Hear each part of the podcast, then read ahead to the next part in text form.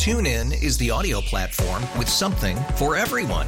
News. In order to secure convictions in a court of law, it is essential that we conclusively. Sports. Shot clock at four.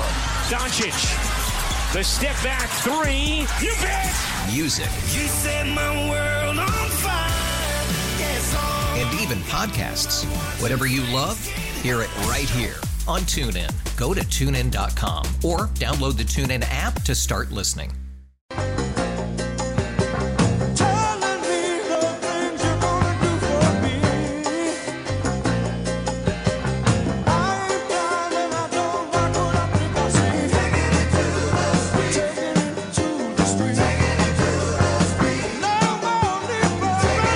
Good morning, good morning, good morning, everybody. It's 10.07 WTIC News Talk 1080 Will Marotti Show. This is your host, Will Marotti. Matt Soroyce, our master of ceremonies, faithfully monitoring the progress of the show and answering your calls, 800 966 9842 860 522 9842. Um, Gosh, there's always so much going on, and, and then you wonder seriously, do people really think this way? Are there are there folks out there that, that even consider some of these things? I, I, I don't know. It's just so um, and, and then there's just ridiculous and, and, and Jazz Shaw is the weekend editor for hotair.com, where you should check every day for news, by the way, hotair.com. And uh, he covers it all. He covers the, the serious things, he covers the dumb things, he covers the really things. He covers all of it. And joining us now, uh, happily, uh, returning our good friend Jazz Shaw. Jazz, welcome back to the show. Brother Will, how you doing, my friend? Good, good, good. Let's let's start first with the wait a minute uh, topics. Um, I watched I watched the sentencing last week of Jussie Smollett, and I watched that judge go up one side of him and down the other, and they made all kind of motions to get him to not have to serve what was sentenced to be the first part of his term, 150 days in jail, part of the three year uh, probation period, and uh, and he turned motion after motion down to to to let him you know, go out on bail, and now I see I see he's out already. What, what what's the deal? Yeah, uh, is that- that is the deal? deal. that that's the entire deal, really. Yeah, yeah. Went to the appeals court and said uh, all sorts of things. Excuse me, I'm not my best voice today. I'm sorry. Um, yeah, they, they went in and claimed that uh, he's uh, got some medical condition that makes him more at risk for COVID, so it's too risky to have him in there. Uh, they said that the sentence was excessive and the judge had been unfair, and just went went down a laundry list of things. And they turned around. I, I guess the big argument was it's going to take more than 150 days for the appeal to go through Yeah. and be finalized. So he's going to wind up serving the whole sentence, even if the appeals court agrees that he shouldn't. So Oh, well. I, I don't know how good of an argument that is. That happens to people all the time, you know. I mean, I don't, I don't get it. Uh, you know, first he's he's in court. I, wa- I watched it live in court, and Jussie's saying, "I'm not going to, kill I'm not suicidal." He said it like three or four times. I'm not suicidal. If I go to jail and I get killed, it's not me. I didn't do it. Right. Then the next day, you see he's on watch because he's suicidal. Then I, s- you know, then he's making all these appeals after the, the judge turned down at least a half a dozen motions in the courtroom the day of the sentencing, and he ends up getting in front of a, a judge that's sympathetic to the cause. I guess I, I don't. It, it was. It, do you know if it was a single judge? It was a panel. What? uh, no, it was a three panel judge, and, and Three- two uh, two voted in favor of uh, letting him out while the appeal goes through. yeah. Um, but I, I I really think that the judge wouldn't have come down on him so hard Mm-hmm. if he had shown one ounce of remorse or said, Contrition. "Okay, I shouldn't have done it," you know, Yeah, and yeah. I'm I'm sorry. He probably, you know, no no priors or anything. He probably could have gotten off with maybe no jail time or maybe like Yeah, 30 yeah. I think the yeah. judge did it because he just kept, Oh, he you know, you've clearly been shown to be guilty, Yes. and you know we've got this ton of evidence, and you're still sitting there insisting that you're being uh, railroaded by a bunch of racists. And I think the judge just fed up with it. No, I think he was he was at his wits end with it, and uh, but what what what's baffling to me is his his again. I think he said it three times in his comments, the judge asked for any comments. He, he came back and he said, "I'm not suicidal. I'm not suicidal." Now it says, "I'm looking at another article. Free, please forgive me. This isn't on hot air. Maybe you did have it in there, but it says that he was even kept in a psychiatric bed in restraint." Well, if Right. he's not suicidal and, and he's fine, why is he in a psychiatric, you know, care unit uh, being restrained?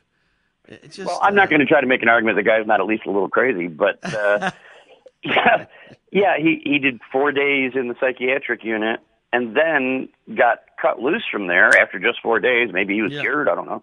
And uh, then he was put out in the general population for two days, and then he walked. And you know, if if the courts keep going in the same direction, then that may be all he ever does. Well, it's um, it, it, it's sad. It's sad to see these kind of things happen. But that's in the that's in the really kind of is are you are you serious um, category. Let's go to this. This is far more serious, and I just saw it this morning. Well, I actually just published it this morning, uh, and it's far more serious. The fact that Biden may remove the uh, Revolutionary Guard, which is kind of the the SS troop of, of, of Iran, remove them from the terror watch list. I mean, they, they've certainly proven themselves to be pretty bad people, and uh, they've been on that terror list for a while. And, but why would Biden take them off? because Russia wants them taken off. yeah so we're in the middle of watching Russia invade another sovereign country and destroy it, but they're somehow brokering the deal that he wants with Iran, Yeah. who doesn't even seem to be interested in any sort of a deal, Yeah, and and that's that's what they're putting on the table. Well, maybe they'll sign the deal if you take the uh, Revolutionary Guard off the terror watch list. And What- what- I guess what else do they want? They're They- want thinking to- about it. I, I mean, it's first of all the fact that we've got Russia negotiating on our behalf with Iran because Iran won't talk to us. I don't know this is true. I heard this is true. That it's so bad that we have to like pass notes to to other government representatives, and they pass the notes to Iran, and then Iran passes notes back to these other government representatives, and they pass them to our guys because they won't talk to us. I mean, this is, and so we have Russia who looking out for our best interests in a nuclear treaty. Apparently so. Yeah, we we it, eh, that that's another one in the category of are you kidding me? you know, I I don't even know how this process got started. If they didn't want to talk to us, we I see no reason we have to talk to them. But Joe Biden is just so desperate to get that deal back in place that was put in place originally under Obama. Yeah. And Trump walked away from because it was such a garbage deal and the Iranians were just violating it all the time anyway. Right. You know.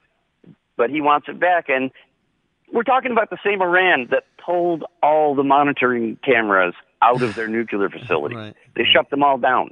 The uh, IAEA, uh, the International Monitoring Group, they for a while they had cameras in there. They probably couldn't see everything, but at least they could get some idea of what was going on.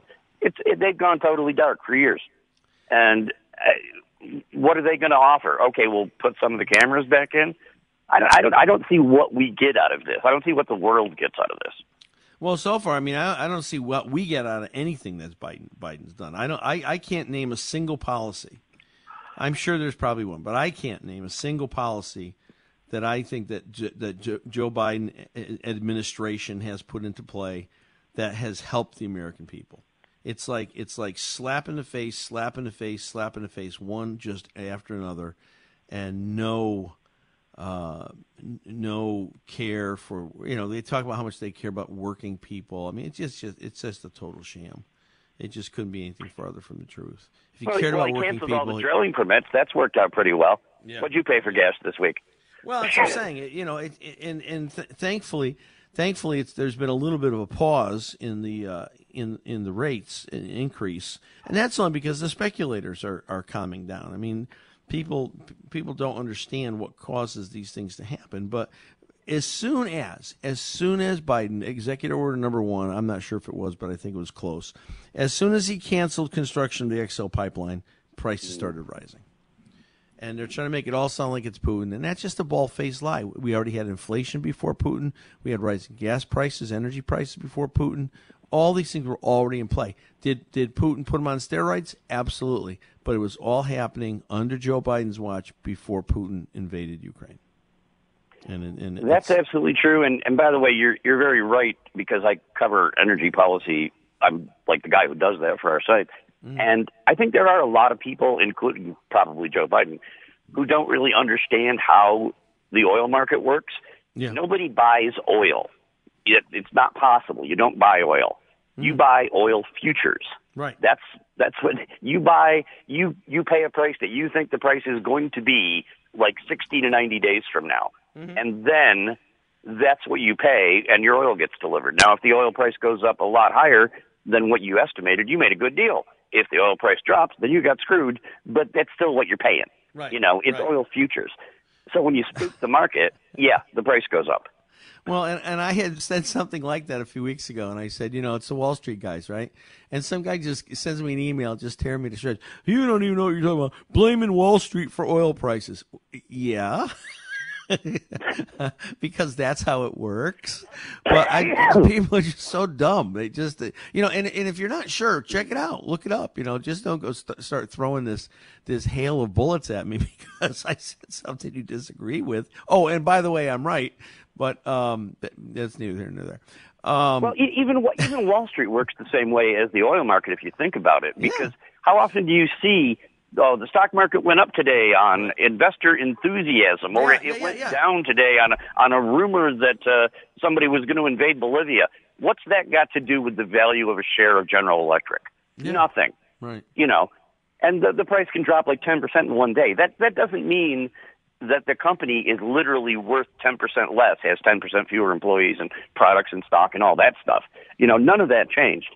And it's the, the stock market really, it's a lot more like Vegas than it is any actual investment scenario. It's more art than science for sure.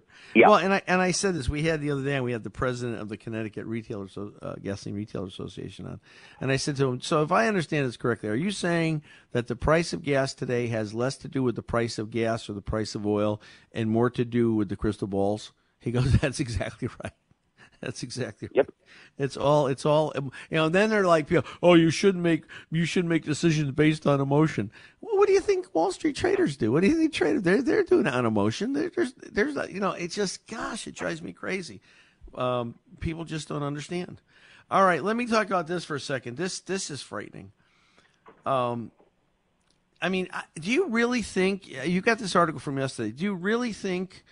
I'm I'm asking on a personal bit level. Do you really think uh, Putin would be that devilish, uh, maniacal to to launch what's you know air quotes tactical nuclear weapon? Is, is that even really a possibility? Do you suppose? If you'd asked me six months ago, I'd have said zero chance. Right. No Right. chance. Right. Because we lived a long time under the theory of mutually assured destruction. It's worked out very well. Yeah. Um, today, I I still don't think it's likely, but I, I would say it's a non-zero chance. Yeah. It it it's a percentage possibility. Um, the guy does seem to be deranged. Uh, he I don't know if he's really thinking rationally anymore. Like maybe the isolation he's been in through the pandemic. A lot of people have speculated it kind of you know affected his senses, and he is getting up in years. You know, so Yeah. that that could be a factor too. But yeah, if I, I think he firmly believed this war was going to be over in like three days. Everybody was just going to, you know.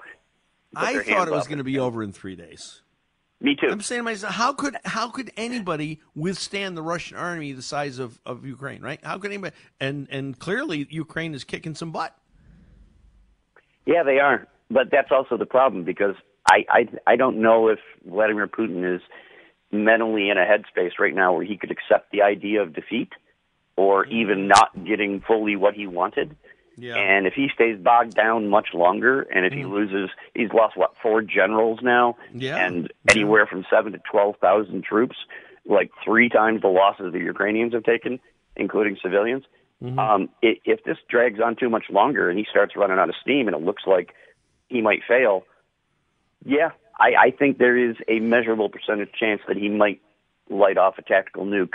Maybe not over a population center, maybe over the Black Sea, maybe in a more rural area where there aren't that many people, just sort of as a demonstration, a show of power, and go, hey, time to surrender, or the next one's going to be over Kiev. You know, And would that work? Uh, possibly, but that just that changes the whole world right there. As soon as somebody lights off the first nuke, Yeah, what that's it. happens next? Right. Who's gonna You know? Who's gonna respond? I I scared my staff to death yesterday. We were having a staff meeting yesterday afternoon. And I said, guys, I just want you to realize, if if this goes nuclear, the war, here in Connecticut, we're toast. Because you know they're going to go after Pratt Whitney, you know they're going to go after the shipyard, the submarine base, and you know they're going to go after Sikorsky. So if if we only got hit by three nuclear missiles, you know, we may not have gotten blown up particularly in those blasts, but there's nowhere to hide. There's nowhere to run from the fallout. You know, we're gonna, we're gonna, we're all gonna go. And I, and I don't know what I, I maybe I shouldn't have said it because they all looked like they were scared when they said it. I, I thought it was obvious, but um, people don't realize that this, that this is, this is so. You know, they have that nuclear clock. You, you know what I'm talking about, right? And the nuclear clock Yeah, moves clock. based on how close we are to doomsday. I wonder where that is right now. I haven't checked it. But Oh, man, I- this is they- this has got to be as bad as I think Thursday or Friday. Yeah, they they haven't moved it. It's still like uh, 20 seconds to midnight or something. So I mean, this has to be as bad as the Cuban Missile Crisis, right? I mean, there's probably not been a time in our lifetime that that we've come this close to the brink. I, I don't I don't Yeah. remember one. I mean, maybe there could have been, but I I just it, no, not really. Even during the Cold War, I mean, the Cold War always stayed pretty cold, right? You know, it was Yeah, yeah. there were always threats, there was saber rattling, arms races, things like that. But now we have, you know, an actual war. We have a hot war going on right now. Right. Um, there's, yeah, anybody that calls it anything other than that is lying to themselves. Right. And but yeah, and we already had. Uh, I just saw this morning some of the drones had, that the Russians have have gone off course and landed in Poland. You know, so we're getting closer and closer to where somebody in a NATO country dies, and when that happens, that's Article Five. Yep. You know, an attack but- on one is an attack on all. But does Biden You know? honor Article Five? That's the question. Does Biden have the intestinal fortitude, um, the Uh, character? part, part of me seriously doubts that, but he has at least said the words. Yeah. You know, he claims and has said repeatedly that we will fight to defend every inch of NATO territory. So Okay. he's he's saying the right things. Uh, whether he would actually do it, you know, that. And I wouldn't want to be in his shoes. If Russia lights off a nuke, do we want to light off a nuke? Um, well, I, even you if know, it's I, oh god. over the water because I I would hope if there's a retaliation from NATO to a nuke, maybe at least initially it would be a conventional one, just some really heavy bombardment, taking out a bunch of their troops, all their hardware, Yeah. all that stuff. You know, and that might be enough to either get Putin to back down or to say, well, screw it, I'm just going to launch everything. Yeah. Yeah. Well, I mean, you know, the thing is, we've got we've do. got more more nuclear submarines and you know, all all armed with. But again, I mean, I don't think anybody wins, in, even a, a limited nuclear uh, engagement. I don't think anybody wins that war. I think that's a that's a lose lose, and Putin's a lose lose, guys. Hey, I just want to finish up with this. I don't think you wrote about this, but I heard about it last night, and and and John Sexton has an article about it. It's funny that what's going on CNN. You got you got Chris Cuomo who gets booted off the show because he's he's feeding Andrew with inside info. Now you got Lemon apparently suing Cuomo or Cuomo suing Lemon, and, and as it turns out, Lemon was feeding Jussie Smollett inside info. And these guys were all buddy buddy, big bromance on TV, but really come to find out they hated each other, and now they're going after each other. I mean, how funny is that? Yeah, I, I think they put a smiling face on for everybody most of the time, but that's not the first story we've heard that Chris Cuomo was causing problems, and a lot of people didn't like the fact that he was even working there at all, Oh, really? Okay. and a lot of them were embarrassed Yeah. by the fact that he was allowed to bring his brother on and do interviews with him repeatedly. Yeah. You know, he's interviewing the governor, who's also his brother. I mean, if you're an actual journalist, I think they still have some over there.